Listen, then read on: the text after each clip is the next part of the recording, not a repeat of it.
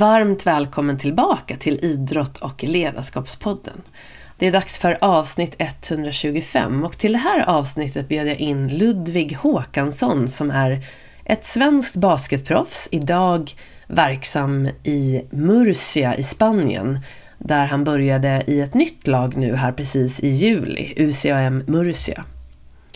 Så i det här avsnittet får du en lite längre presentation av honom i början av avsnittet och sen berättar han om hans resa och hur han blev basketproffs, hur hans dröm gick i uppfyllelse.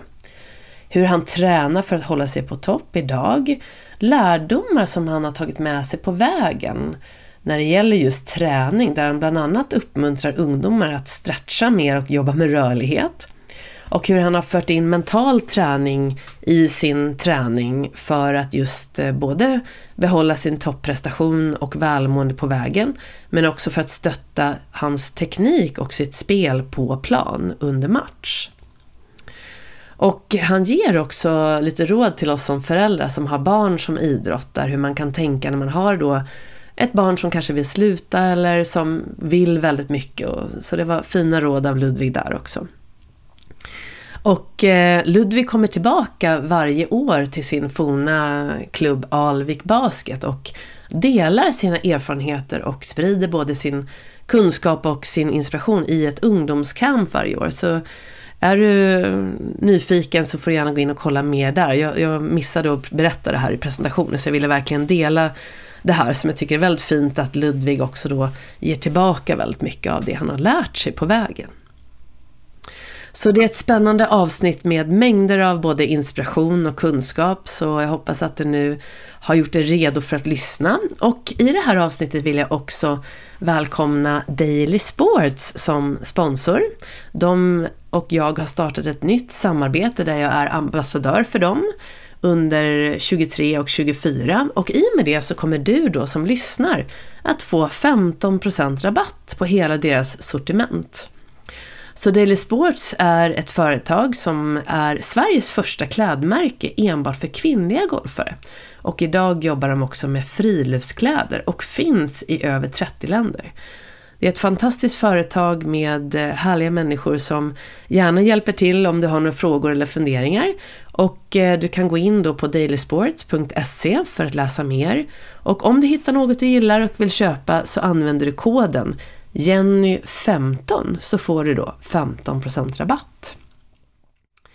Så med det sagt så kommer jag också på slutet av det här avsnittet att ta vid lite av den här mentala träningen som Ludvig går igenom, bland annat apropå visualisering och målbildsträning. Så häng gärna med till slutet. Men nu, luta dig tillbaka, ta några djupa andetag och så önskar, dig, önskar jag dig en riktigt trevlig lyssning. Nu kör vi!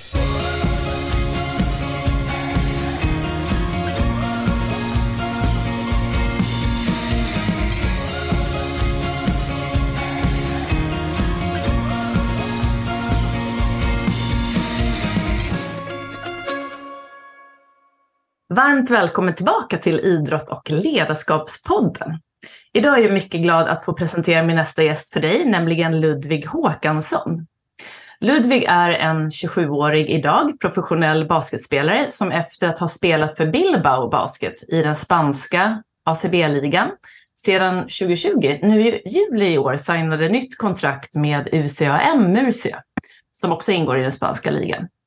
Han började sin basketkarriär i Alvik Basket 2010 och är son till tidigare basketlandslagsspelaren Olle Håkansson. Även hans mamma Carolina har spelat i högsta ligan och i basketklubbarna JB Knights och Järfälla Basket. Och även var, var även sportchef i Alviks BBK. Och farfar Egon då, han var med och grundade Alvik Basket och blev en pionjär när han började värva amerikanska spelare till Sverige. Och den 11 september 2011 gjorde Håkansson redan som 15-åring debut för Barcelonas A-lag och blev med det klubbens yngsta debut debutant genom tidningarna. Och Ludvig har blivit en stor publikfavorit i Spanien och i somras blev det alltså klart då att han stannar i Spanien, men nu för det nya laget UCM Murcia.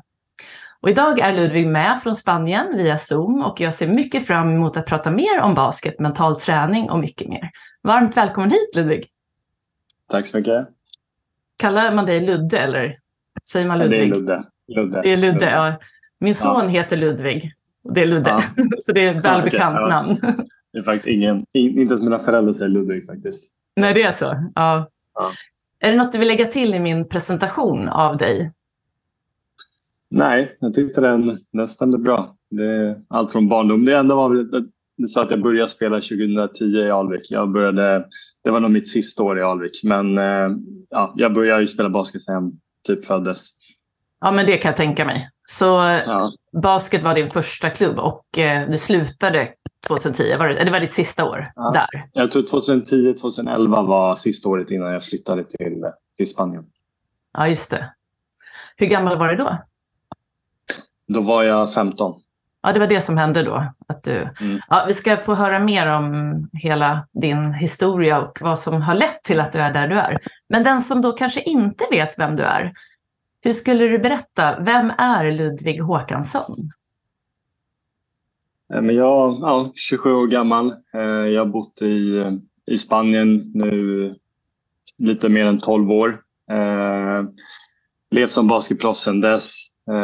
Jag har varit i många olika klubbar. Eh, det är också tio år sedan, sedan jag började spela med, spela med herrlandslaget. Så det har också varit en stor del av, ja, stor del av mitt liv eh, senaste åren. Eh, nu bor jag här i Murcia eh, med min flickvän och ja, mitt inne i försäsongen och gör oss redo för, för säsongen. Just det. Och så hur kan en dag se ut i ditt liv där nere i Murcia? Men nu, försäsongen är ju nu när vi, när vi tränar allra mest. Eh, så egentligen alla dagar ser ut att gå upp runt, går upp runt halv nio, eh, till frukost, åker till träningen. Eh, man är där, man får behandling, man gymmar, man tränar basket. Eh, man kanske är där i tre, tre och en halv timme. Eh, åker hem, äter lunch, sover en spansk siesta eh, och sen är det samma sak igen på eftermiddagen. Eh, man kommer hem typ vid tio och äter middag och går och lägger sig. Så nu försäsongen ser det ut så. Eh, under året så är det betydligt mindre träning men nu är det ja, äta, sova, träna. Just det. Och eh, hur lång är försäsongen? Den, eh, den börjar för två veckor sedan och håller på till eh, mitten av september. Ja, just det. Så hur ser nuläget ut? Du har då bytt klubb här i somras blev det, eller hur? Ja. ja. Så hur ser nuläget jag... ut med klubben? Och, ja. Nej, men, ja, jag, hade varit i, jag hade varit i Bilbao i tre år. Eh, liksom, hur bra som helst där. Eh, det var ett jättebra steg i min karriär.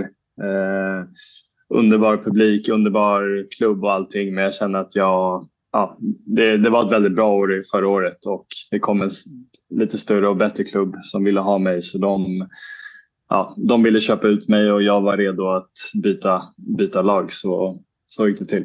Ja, jättespännande. För jag tänkte, jag hade en fråga här hur man gör när man väljer klubb. Men mm. där är det ju oftast, jag antar att du får, är det du, hur, hur mycket har du att säga till om så att säga, när man väl är i en klubb? På din nivå? Man, man har eh, man har väl ganska mycket att säga till om, om det är vad kontraktet också säger. Eh, har man kontrakt och inte har några klausuler eller någonting, då är det inte så mycket man kan säga till om. Men eh, ofta har man klausuler, man vet när man skulle kunna lämna eller att laget ska, ja, kan förnya ditt kontrakt. Eh, och sen är det en, man pratar mycket med sin agent. Man, man, gör ju, man sköter ju ingenting, ingenting själv. Man, man har en dialog med agenten och sen får han ja, gör allt jobb.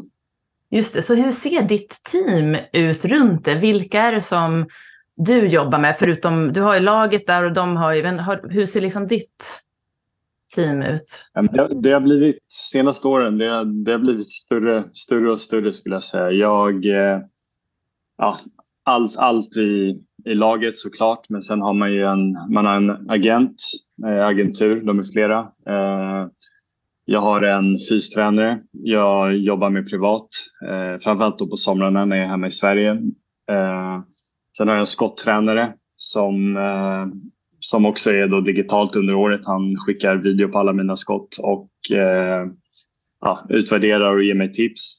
Eh, sen är jag mental tränare eh, som jag jobbar med ungefär två gånger i veckan. Eh, och sen, ja, egentligen alla, alla baskettränare jag har på somrarna det, stora, det stora jobbet är ju på sommaren för då, då har man inte allt från laget. Då måste man sköta allting själv. Ja, just det. Så vi ska ju komma in väldigt mycket på det här med mental träning eh, lite senare. Mm. Men eh, om vi backar lite då, så har du alltid drömt om att bli basketproffs? Alltså, alltid, är, är svårt att säga, men jag, all, så länge jag kan komma ihåg, ja. Eh, jag spelade väldigt många, jag gick på många olika idrotter när jag var liten. Eh, men basket var alltid, ja, det var det jag alltid var bäst på och det var det jag alltid jag tyckte var, var roligast också. Eh, och sen som du sa i början där med, med min familj och så, det, det, det, kom, väldigt, det kom väldigt naturligt att, att det skulle bli basket. Mm. Och, eh, och så precis, det var ju ett, och du nämnde ju innan vi satte på um, recording här så sa ju du att du har spelat golf mycket också. Mm. När du var liten. Ja. Nej, men jag, jag, jag gick, golf var en av, jag gick på, jag tror var tennis, fotboll och golf förutom basket då. Eh, men golf var då nog det jag spelade seriösast tills jag slutade med det för basketen. Eh, spelade och tränade på, på Drottningholm i Stockholm och vi spelade så här ungdoms RM tror jag att det kallades då. Eh, Just det. Och det, försöker jag hålla igång också. Nu bor jag i Murcia. Det är väldigt varmt så man kan spela året om och försöker spela några gånger i veckan. Ja, det är ju jättebra. Och ditt handikapp idag? Vad ligger det på? Eh, ungefär 10 tror jag. Ja. Det är jättebra. Känner du att det blir också en liten mental frizon så där, när du går ut på golfbanan? För det blir något helt annat som du ändå känner igen. Det är ju en väldigt liksom, härlig sport på så vis. Det tar ganska lång tid och man är där med sin golfboll. Liksom. Ja, nej men jag, jag älskar golf. Eh, precis mm. som du säger. Man, man går verkligen in i det. Med, jag kanske släpper lite av alla baskettankar jag har i huvudet. Man, man hänger med sina kompisar eller flickvän eller familj. Eh, och det liksom, framförallt känns det som väldigt bra, bra kvalitetstid. Sen själva golfandet kommer lite i andra hand. Ja. Men så hur kombinerade du skolan? För du började ju väldigt tidigt, eller du blev proffs tidigt. Hur har din liksom, skola sett ut i parallellt då med din basket när du var så där ung och fram till idag? Ja, här är ju inte ett jättebra ett bra exempel. Eh, jag, eh, jag flyttade efter åttan eh, då jag gick i ja, vanlig svensk skola. Jag flyttade till Barcelona och jag började på en katalansk skola Eh, första månaderna. Eh, men vi, jag tillsammans med min familj tyckte inte det var, det var så bra. Det var inte ens spanska, det var ett helt annat språk. Eh, och då började jag göra ja, svensk skola online. Så då skulle jag gå ut nian Eh, så nian gjorde jag på svensk skola. Eh, och sen skulle jag börja, börja gymnasiet och ville upp en plan att jag skulle göra på fem år istället för tre år. Och jag gjorde det två första åren, eh, det gick bra. Och sen tredje året där blev jag uppflyttad till eh, Barcelonas A-lag. Och jag kommer ihåg att vi åkte till Kina i två veckor. Eh, jag hamnade jättelångt efter och jag tog en paus. Och ja, den pausen är väl typ fortfarande. Ja, just det, precis. Och det är aldrig för sent. Mm. Man kan ju faktiskt alltid gå tillbaka till skolan om, om, man vill. Men när man håller på med en idrott som du gör, då kan det ju bli ganska ofta mm. på det sättet. Men många då senare kan ju då i så fall, om det nu skulle vilja det, så mm. kan man komma tillbaka sen. Men det är intressant, ja. alla har ju lite olika vägar för att bli proffs och för att komma där man är. Så det är alltid spännande att höra liksom, hur man lyckas mm. och hur man, hur man väljer och hur det blir. Men bara en liten, eh, jag tänkte jag skrev apropå din bakgrund. Längden på basketspelare brukar alltid komma upp. Så hur lång är du? Mm. Jag är 1,89. Det, ja. det är ganska kort. Jag är typ kortast i laget och är ja, nästan alltid det.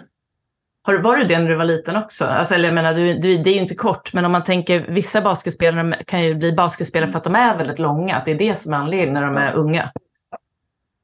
Men jag var, jag var aldrig superlång, men jag var ju ganska tidig med att, med att växa. Eh, så jag var, jag var ganska lång när jag var, när jag var ung. Eh, mm. Jag var säkert så här, en och, ja, över 1,80 när jag var 13. Eh, så jag var, jag var, ung när, eller jag var lång när jag var, var ung. Ja, just det. Ja.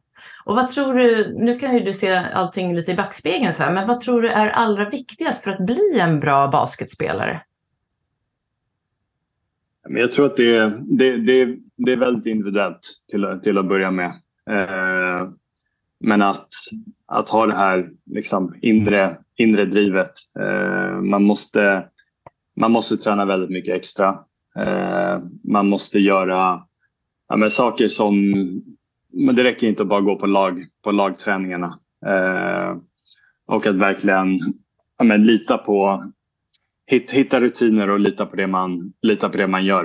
Eh, för det, de här rutinerna, det kan vara bara några minuter varje dag men gör man det varje dag, det blir ganska mycket på ett år. Eh, så har jag alltid försökt att tänka i alla fall. Och man måste göra det här lilla extra i alla fall. Eh, framförallt i ett land som Sverige. Vi, basket har blivit så mycket större nu men vi är fortfarande långt ifrån de, de stora basketländerna så man, man behöver jobba mycket extra. Just det. Så vilken roll har dina tränare spelat för din utveckling? Var det när du liksom, ja, vilken roll har de spelat? Nej, men jättemycket. Eh, mm.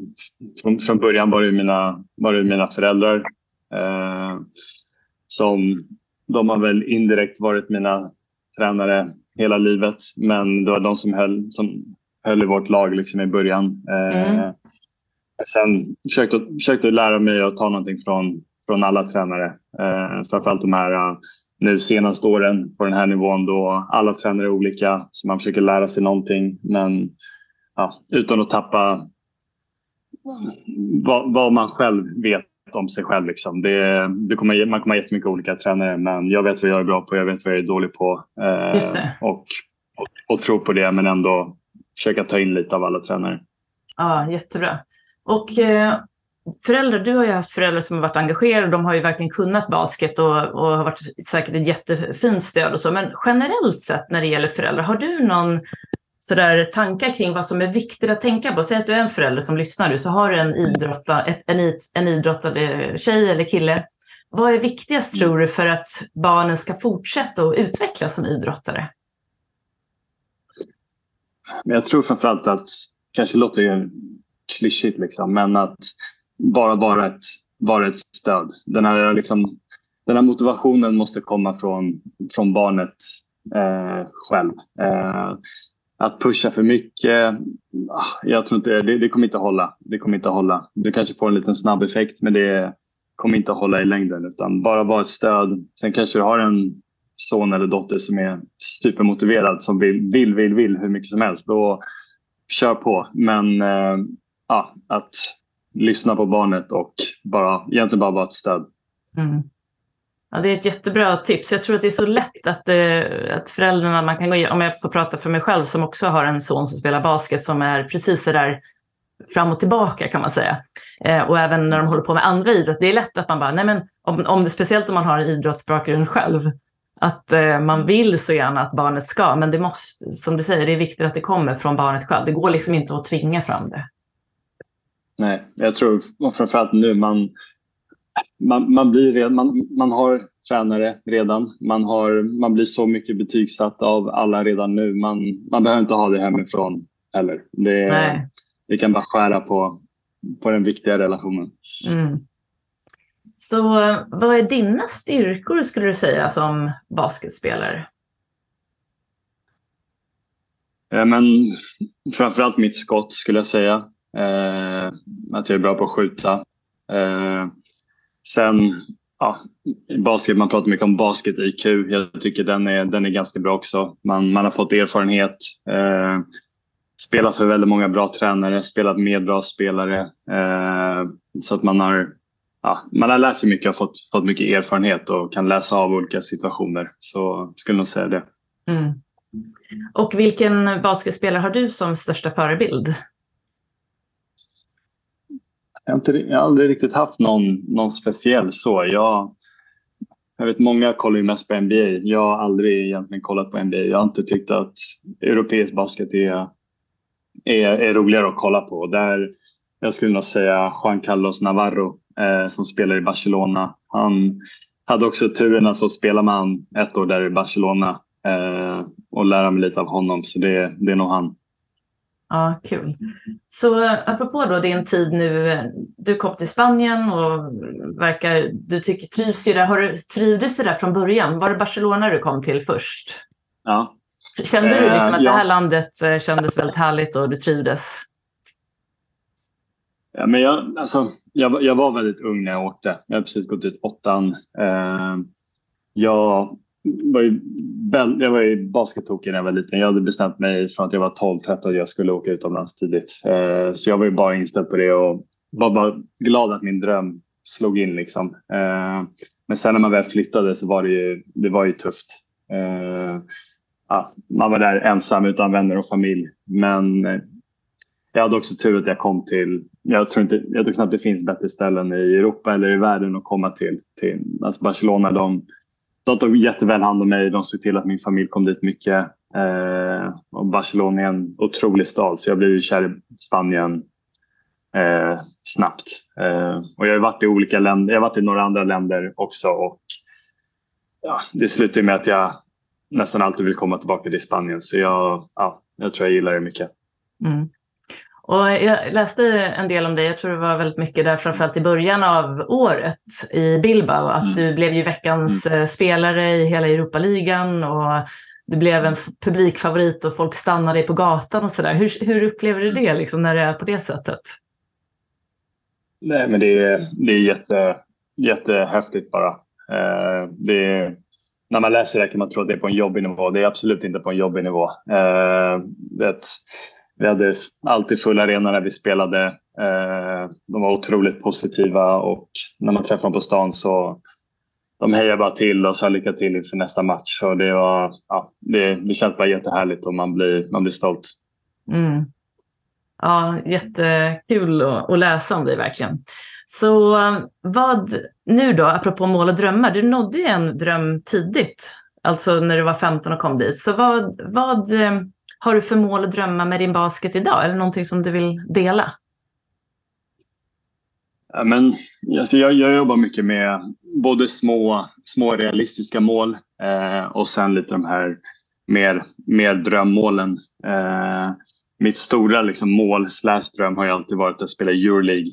Eh, och jag tycker ändå det, det känns ganska realistiskt att det skulle kunna hända eh, inom en ja, men, snar framtid. Så nu är de lite, lite hand i hand. Så det, det är mitt stora ja, mål. Och jag läste, apropå NBA så sa du att det har ju aldrig riktigt varit något som du har tittat på. Men jag vet, du var väl med i någon draft 2016, men som du drog dig ur. Var, ja, det, all, alltså, var det aldrig din dröm att du ville vara där i NBA? Jo, alltså NBA är allas dröm. Och det, har varit, det är klart det har varit min dröm också. Men liksom, som jag nämnde lite innan, det, det har aldrig riktigt känts realistiskt. Jag har liksom aldrig skrivit upp det eller ens pratat eller tänkt så mycket, så mycket om det. Eh, och sen där ett år, men det är egentligen alla basketspelare i hela världen är med i draften vid 22 års ålder. Eh, så därför var jag med i, inom parentes i draften. Men ja, jag visste att jag inte skulle bli draftad så det var ingen större besvikelse. Så. Just det.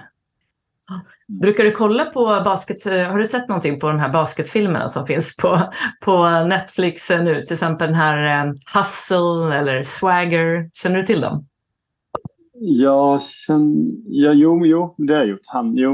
Eh, jag tänkte ja, på det. Jag har spelat mot ja, men han, han som är Juancho Hernan Gomez där, det är han som är den här ja. spanska killen. Han, han, han har spelat lite mer, så ja, den, den har jag kollat. Den, har kollat. Ja, jag tänkte, den är ju väldigt häftig för det är just Spanien. Fast då, jag tror att de, mm. är de i Spanien eller är det Mallorca? Ja, det är i alla fall i Spanien jag han tror, kommer. Ja, jag tror det är på Mallorca. Ja. ja. har du varit på någon sån här street? För den, den handlar ju mycket om att han då är en streetbasketspelare som är superduktig men som aldrig har mm. blivit upptäckt och så blir han upptäckt. Då. Men då har, finns det sånt på riktigt att det är såna här streetbasket eh, platser dit du till exempel skulle kunna sticka och bara show off?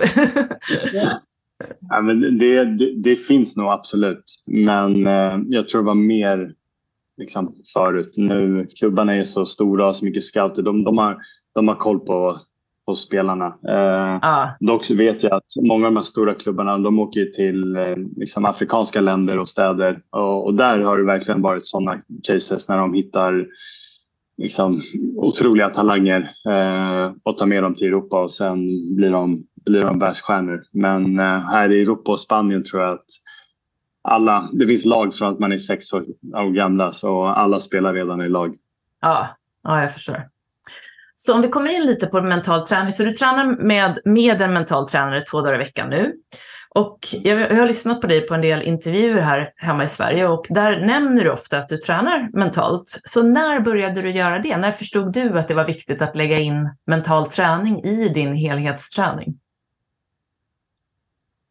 Jag tror att jag, jag, tror att jag förstod det väldigt, väldigt tidigt. Säkert redan när jag var, när jag var barn. Liksom hur, hur, hur lätt allting kan vara ibland och hur svårt allting kan vara ibland när man gör egentligen exakt samma sak. Jag ska spela basket och spela match. Eh, men jag började testa runt lite, gjorde lite själv eh, och sen började jag jobba med en...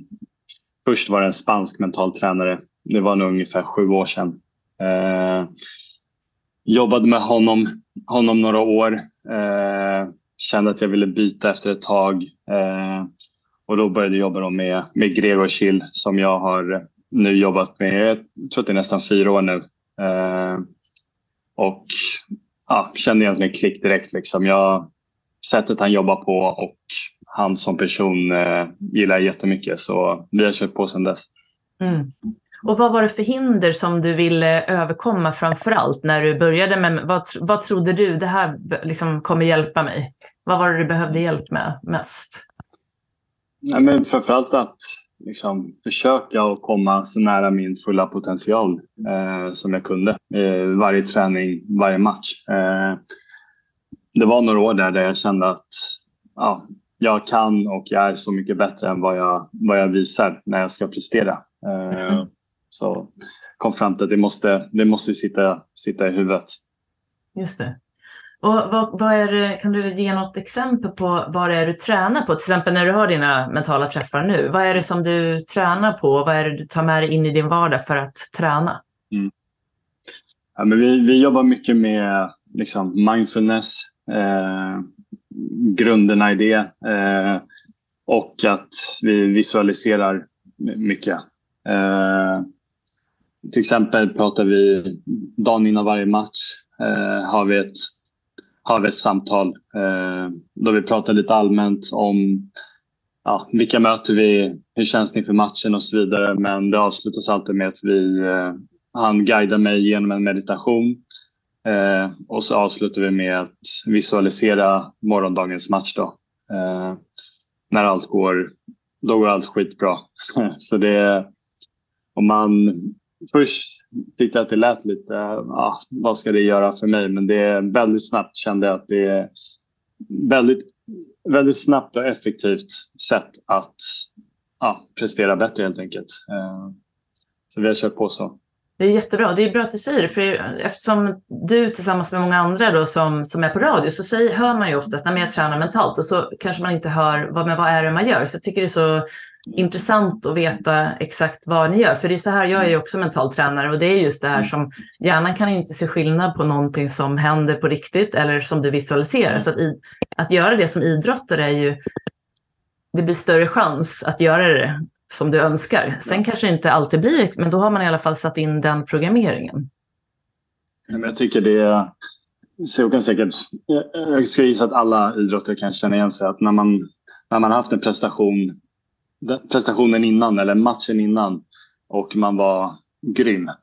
Det är, ganska, det är större chans att nästa match också blir grym för man har precis haft en sån prestation och man har precis ja, man är liksom redan inne i det och det är väl lite det man försöker få ut här också. När jag, när jag kommer in i varje match, jag, kvällen innan, jag mediterar, jag mediterar också precis innan matchen. Du vet, jag, har, jag är inne i flowet, jag är redan stekhet. jag behöver inte inget behöver hända för att, det ska, för att jag ska vara inne i det, utan jag är det från, från visualiseringen.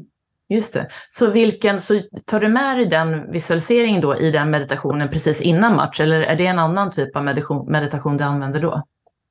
Nej, den är, den är, den är väldigt lik. Eh, den mm. brukar vara lite, lite kortare. Jag tror... Jag, jag mediterar och visualiserar inför varje träning. Eh, men jag gör det med då Gregor, min tränare, eh, innan, innan match. Så på en matchdag gör jag det både på morgonen, eh, jag gör det precis innan matchen. Eh, jag går till och med in och gör det i halvtid mellan matchen, alltså när halva matchen har gått. Eh, för att mm. ja, försöka, vara, försöka vara inne i det så mycket som möjligt. Jättebra. Och apropå din roll då i laget, är, mm. hur på, för då påverkar du dig själv och det är det som är det man kan påverka mest. Men du påverkar ju sedan laget, vilket om du är i ett bra tillstånd så kommer ju det spridas. Men hur ser den mentala träningen ut i laget? Gör ni någonting sånt tillsammans också?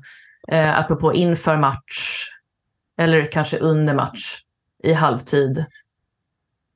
Alltså inget, inget uttalat så, men det är väl lite det är tränarens roll också. Att mm. liksom, vi ska vara rätt, rätt inställning. Att inte vara för på men inte heller vara för, för slappa. Men det är väl något jag också nu med erfarenheten att försöka ja, hjälpa lagkamrater. Jag, jag försöker inte få dem att meditera eller så vidare men vissa ord man, man väljer kanske att jag kan inte påverka om skottet går i eller inte.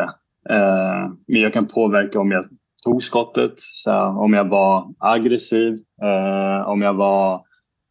Ja, jag har ju massa sådana såna ord som jag liksom har uppskrivet. Som jag, det är de jag försöker få in här innan matchen. Eh, för vissa grejer kan man inte påverka. Jag är också en lagsport. Vi, är, vi är tolv stycken. Eh, jag kan bara påverka det, det jag kan påverka. Just det. Och vad, eftersom det mentala påverkar tekniken väldigt mycket, till exempel precisionen, koncentrationen och allt det här du har tränat på. Så vad är det som du tycker att du framför allt har blivit bättre på tekniskt eh, på plan under match med hjälp av den mentala träningen? Ja, men, jättemycket. Eh, jag tror framför allt den här eh, att lita på instinkten. Att jag har redan gjort det här i mitt huvud. Eh, det kommer komma så mycket enklare nu. Om det, om det var något jag hade problem med liksom innan jag började med det här, då var det att man kanske tvekade. Eh, jag kanske startade matchen dåligt, missade skotten. Då hade jag väldigt svårt att vända på det. Eh, men det är väl det största som har hänt, hänt nu är att jag jag vet vad jag ska koncentrera mig på och det har inte med om jag sätter skotten eller om jag faular eller så vidare. Det är, jag fokuserar på de tre grejerna och det är bevisat att då kom, brukar andra komma också. Mm. Jag brukar prata om just att man har ett ankare, apropå mindfulness, någonting att komma tillbaka till. För att eh, just mindfulness, som du nämnde, är ju närvaroträning för att komma tillbaka till nuet. Mm. Och oftast då pressen då som kommer kan göra att man hamnar i framtiden eller blir orolig för det då eller börja tänka på något som, man, som har hänt som man inte vill. Så vad, vad har du för ankare? Du nämnde tre saker. Är det, kan det vara ett ord mm. eller vill du dela det? Vad som det skulle kunna vara? Ja, men nu, ja, jag kan, alltså nu precis liksom den här försäsongen, jag hade också det i slutet av, av säsongen. De, de är väldigt specifika för mig. Liksom.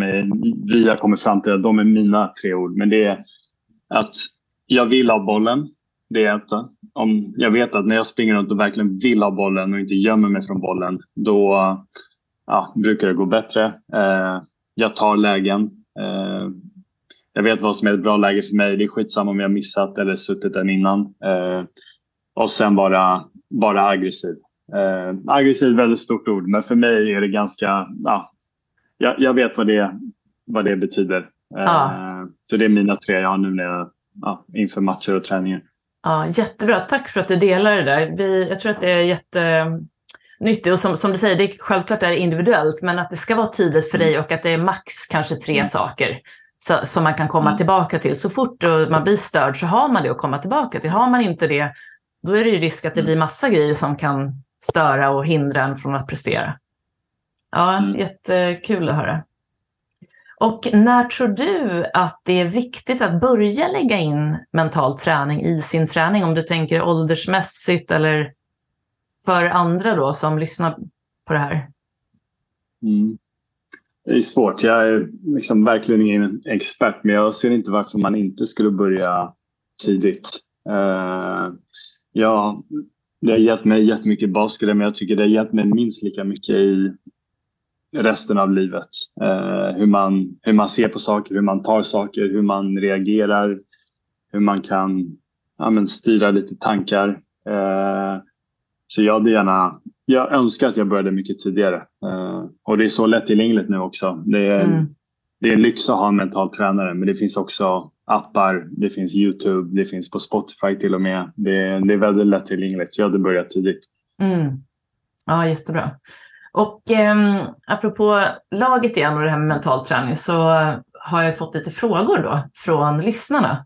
Och en mm. är, för du spelar ju i landslaget också som du nämnde, ja. sedan sen ja. tio år tillbaka. Var det det? Ja, mm. tio, tio. Ja. Så vad gör ni om ni är nervösa inför en match? Till exempel om förväntningar är så jättestora och eh, alla tycker liksom nu borde ni vända eller, eller det här liksom nu måste ni vinna. Hur gör ni för att mm. hantera nervositet som, som lag då? Finns det någonting?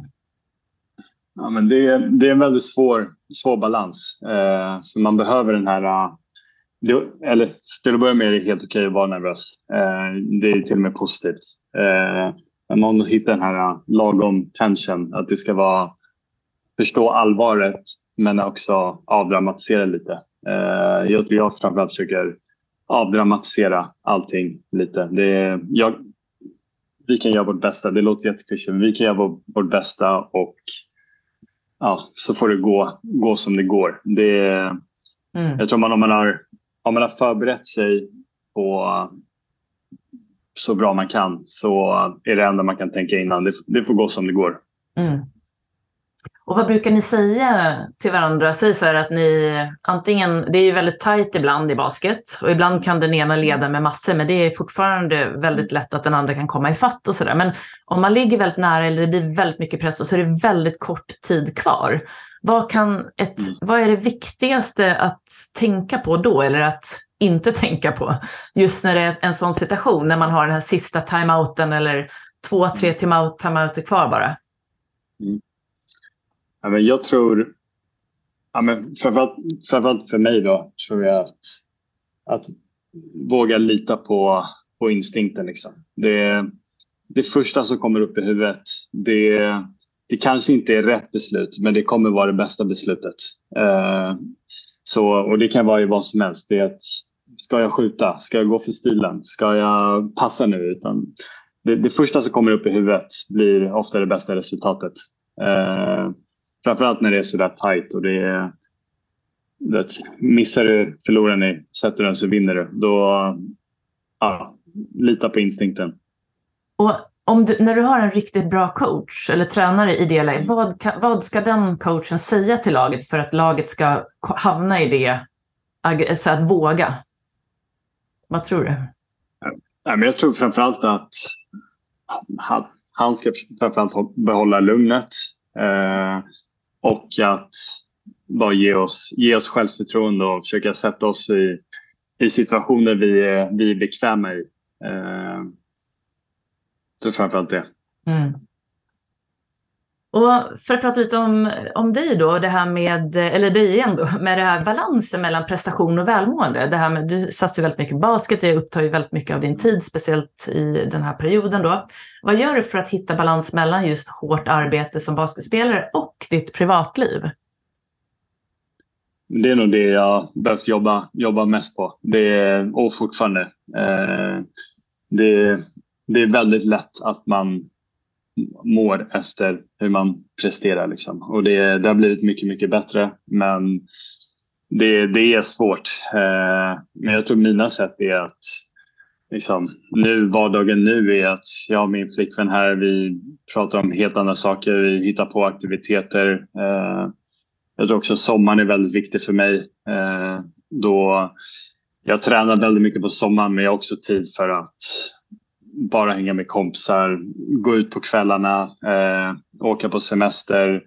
Allt sånt tror jag är, ja, det är otroligt viktigt och det är något jag måste fortsätta ja, men jobba på och bli bättre på. Mm. Du är inte så gammal, eller du är ju 27 år, så att jag förstår. Det där, kommer ju, det där blir bättre och bättre ju äldre man blir. Men det, det är också jättebra att du tänker på, för just den här avkopplingen, koppla på och koppla av, det är väl det som är, och de flesta har svårt för det när man är väldigt duktig på en idrott eller när man håller på med en prestation. Mm. Jag tror det var, framförallt var det jobbigare, det var jobbigare de första åren för mig. Eh, fortfarande alla, alla kompisarna gick i samma klass, de gick i samma skola, folk skulle ta studenten och så vidare. Då, då kände man, ja, jag vet inte. Man, man känner att man, man missade, missade mycket. Eh, men ja, det har blivit, det har blivit bättre. Mm. Och hur behåller du glädjen i idrotten? För det kan ju hänga ihop med det här att det är väldigt viktigt, det är ju det du tycker är kul. Men har du någon gång känt att du har tappat glädjen, att du har kommit i en svacka? Eh, alltså i stora drag nej. Jag har alltid tyckt att basket är skitkul. Eh, jag tycker jag har världens bästa jobb, eh, liksom helt ärligt. Men det är klart att det varit svackor. Eh, framförallt med, med skador eh, som har varit jobbigt. Eh, ja, senaste månaderna har ju varit en sån, en sån period. Eh, och, ändå, och, och perioder när man haft ja, svackor när det gått dåligt. Eh, men grunden är att jag, ja, jag älskar basket och tycker det är skitkul. Mm.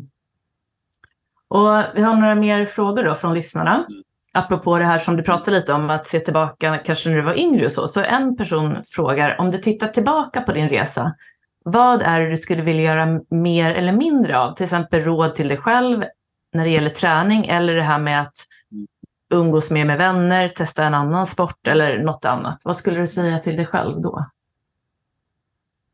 Gällande träning så, jag försöker säga till alla ungdomar nu, men att ta på allvar med liksom, rörlighet, stretcha, sådana saker. Det, det är inte jätteroligt, men det är en sån stor del av mitt liv just nu. Eh, och jag önskar att jag började med det när jag var 15 istället för 22. Eh, mm. Och sen gällande det andra, jag, liksom, jag kanske borde ha tagit mer, mer tid ledigt eh, när, jag var, när jag var ung. Eh, säsongerna är långa och sen på sommaren har jag ja, tränat egentligen, egentligen mer än, än under säsongen. Eh, vilket också är en svår balans för det, är, det har ju fått mig att komma dit jag är idag. Men jag har också dragits med en hel del förslitningsskador de senaste åren som hade kanske kunnat undvikas jag tror det är precis som du nämnde innan, att liksom vara på och sen vara av. Att kanske ja, haft bättre balans där. Mm. Och eh, en tolvåring undrar vad dina bästa tips är för att träna skottsäkerhet. Han spelar i ett basketlag här på Kungsholmen. Mm. Eh, ja, men jag tror att hitta en, att hitta en egen rutin. Eh, så har jag alltid jobbat. Jag gör det fortfarande. Eh, att ha en skottrutin som, det behöver inte vara mer än 10-15 minuter per dag. Eh, men det kan, de 10-15 minuter på, en dag blir ganska mycket på ett år.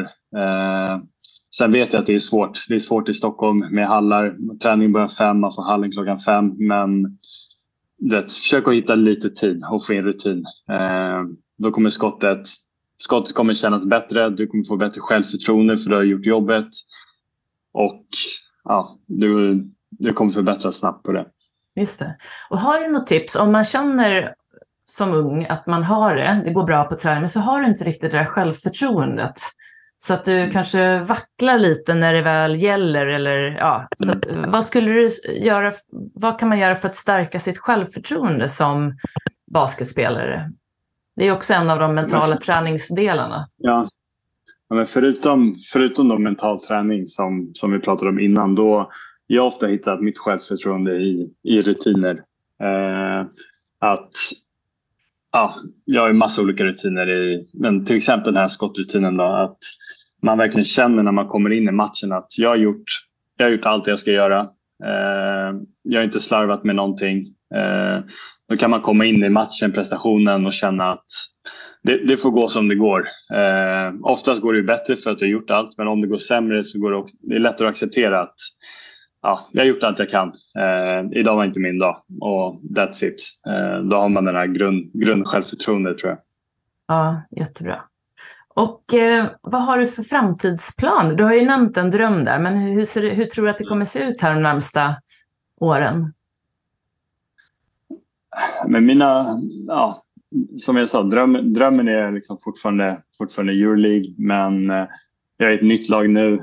Eh, försöker lära mig allting här, trivas här och försöker göra det, göra det så bra som möjligt. Och förutom då Euroleague, liksom min absolut egentligen minst lika stor är att försöka ta svenska landslaget till, till ett mästerskap. Eh, och vi går in i ett EM-kval nu i, i februari. Eh, så det, det är ett väldigt stort, stort mål för mig och ja, jag vet alla, alla i landslaget att försöka ta oss dit. Ja, spännande. Vi ska stötta hela vägen, helt klart. Så hur ofta tränar du med landslaget?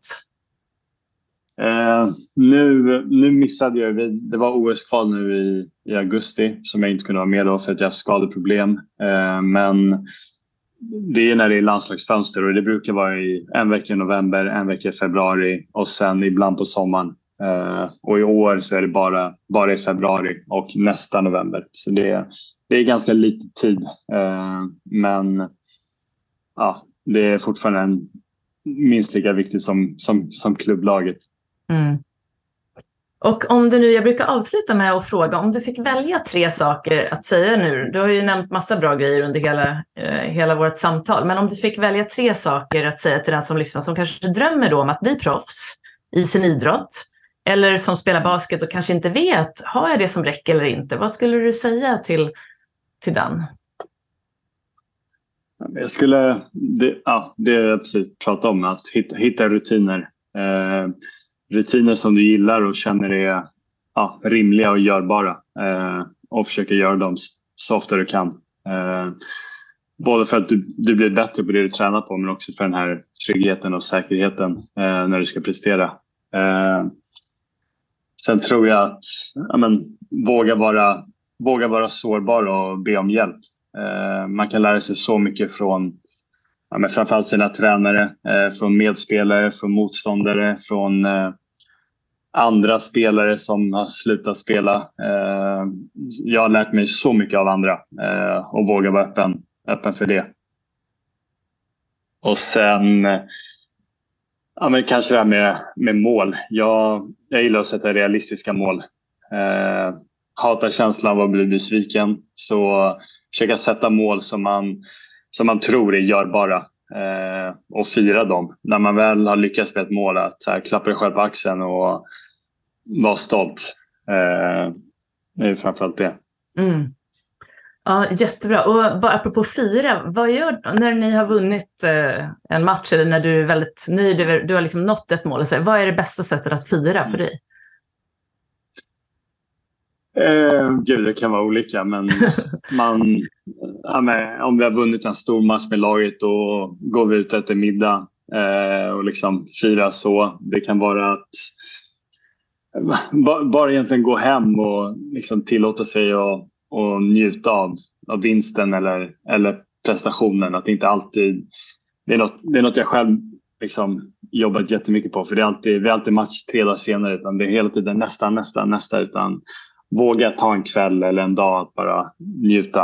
Eh, det kan vara att kolla på telefonen. Det kan vara att ringa dina föräldrar. Det kan vara, ja, det kan vara vad som helst. Det är nog väldigt individuellt. Mm. Ja, men det är ändå jätteviktigt att du säger det just där. Det är så lätt att eh, när man gjort en prestation och så bara, okej, okay, men nu nästa, så glömmer man nästan bort lite att njuta där man är. För mm. det är ju så otroligt viktigt det också.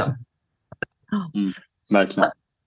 Ja, Ludvig, det har varit fantastiskt att prata med dig. Jag är så tacksam att du tog dig den här tiden från din försäsong som är väldigt hektisk. Och eh, ska, kan man följa dig nu? Har du något så här, är du lite grann på sociala medier? Har du någon hemsida eller så?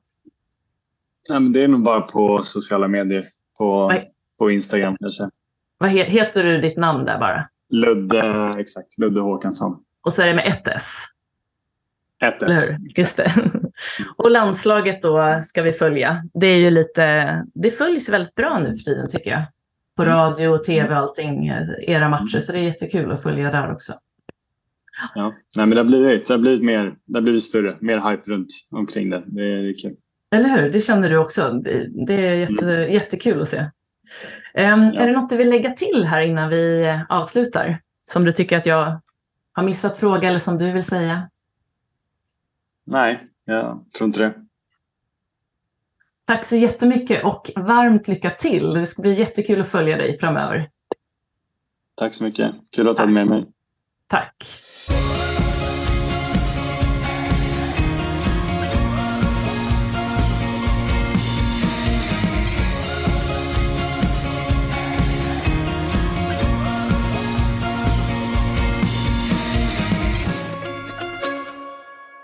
Då har du fått lyssna till mitt samtal med Ludvig Håkansson och jag hoppas du har fått med dig en hel del kunskap och inspiration som du kan ta med dig in i din vardag.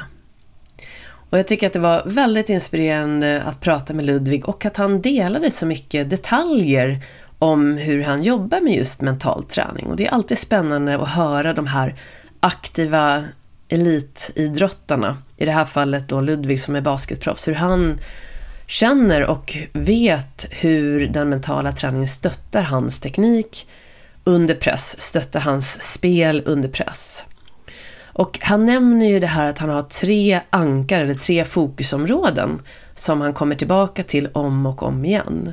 Och det här är ju ett sätt att anka sig i nuet och rikta sin, sitt fokus då till något som, som gör att hinder försvinner. Så att ju tydligare dina fokus är, eller ditt mål är, desto svårare är det för hinder att dyka upp och desto lättare kan du komma tillbaka till det, till nuet och till ditt fokus, det som du kan påverka, även då om något skulle hända under, i det här fallet, matchen då. Det kan ju vara att domaren kommer med något beslut som man inte håller med om eller att man leder och sen ligger man under. Man blir helt enkelt ruckad i något och har du då det här ankaret så kommer det komma tillbaka och kunna vända eh, även i underläge då. Så jag kan varmt rekommendera dig om du vill lära dig lite mer om målbildsträning och fokus att du går tillbaka här i Idrott och ledarskapspodden. Och bland annat då i avsnitt 53 så pratar jag om stegen du kan göra för att bygga upp dina målbilder och önskade lägen så att de då passar dig, kommer från ditt hjärta och hur man gör för att hitta så att säga rätt målbilder för dig.